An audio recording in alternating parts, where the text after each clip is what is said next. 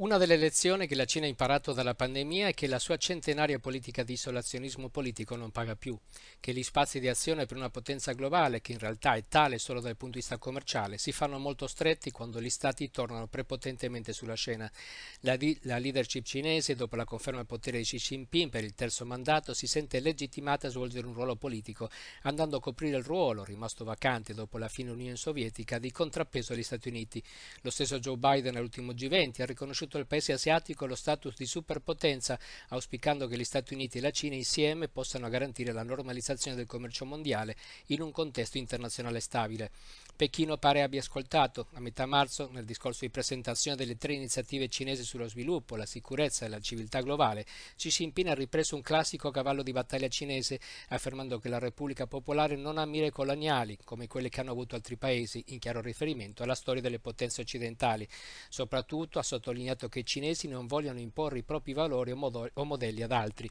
La Cina quindi si propone come una potenza globale alternativa agli Stati Uniti che non intende esportare il proprio modello politico-sociale e che rispetta valori e cultura altrui. Ed è una visione, per quanto opinabile, veramente innovativa. Dall'antica Roma in poi, tutte le potenze che hanno avuto una posizione predominante hanno imposto modelli e valori, spesso anche lingua e religione. Quando la Cina dice di essere diversa, si rivolge soprattutto ai paesi del sud del mondo che ancora portano le cicatrici del colonialismo sulle loro pele.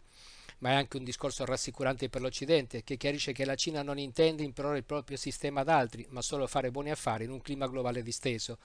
La prima prova sul campo di questa nuova sfida della Cina, una prova riuscita, è stata l'assunzione del ruolo di mediatrice tra l'Arabia Saudita e l'Iran rispetto al conflitto nello Yemen, che è diventato il martoriato terreno di scontro tra la potenza sunnita, alleata di ferro degli Stati Uniti, e quella sciita, allineata con la Russia sullo scacchiere medio orientale. Ora la posta in gioco più importante è convincere l'Ucraina, soprattutto gli Stati Uniti, che la propria proposta di cessate il fuoco per fermare la macchina bellica in Ucraina sia da prendere in considerazione.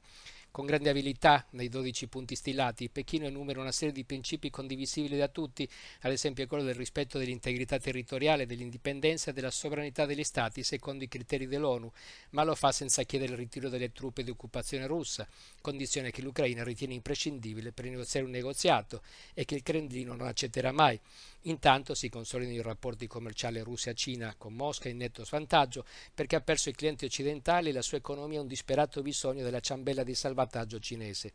Xi Jinping si presenta al mondo come l'unico interlocutore al quale Vladimir Putin dà ascolto e questo sancisce il fatto che non ci sarà pace in Ucraina senza la presenza della Cina al tavolo dei negoziati ma il risultato che Xi Jinping cerca di conseguire si spinge oltre il conflitto ed è dimostrare che il vero pericolo per il mondo non è la Cina, bensì lo schieramento degli alleati occidentali, impegnati solo a mandare armi a Kiev, mentre Pechino cerca la pace. Una potenza colomba, insomma, con antagonisti falchi. Il discorso retorico è discutibile, ma sicuramente guadagnerà molti consensi nei mondi lontani da Washington e da Bruxelles, che ora trovano una potenza globale che parla un linguaggio comprensibile e che gioca la carta del siamo uguali a voi.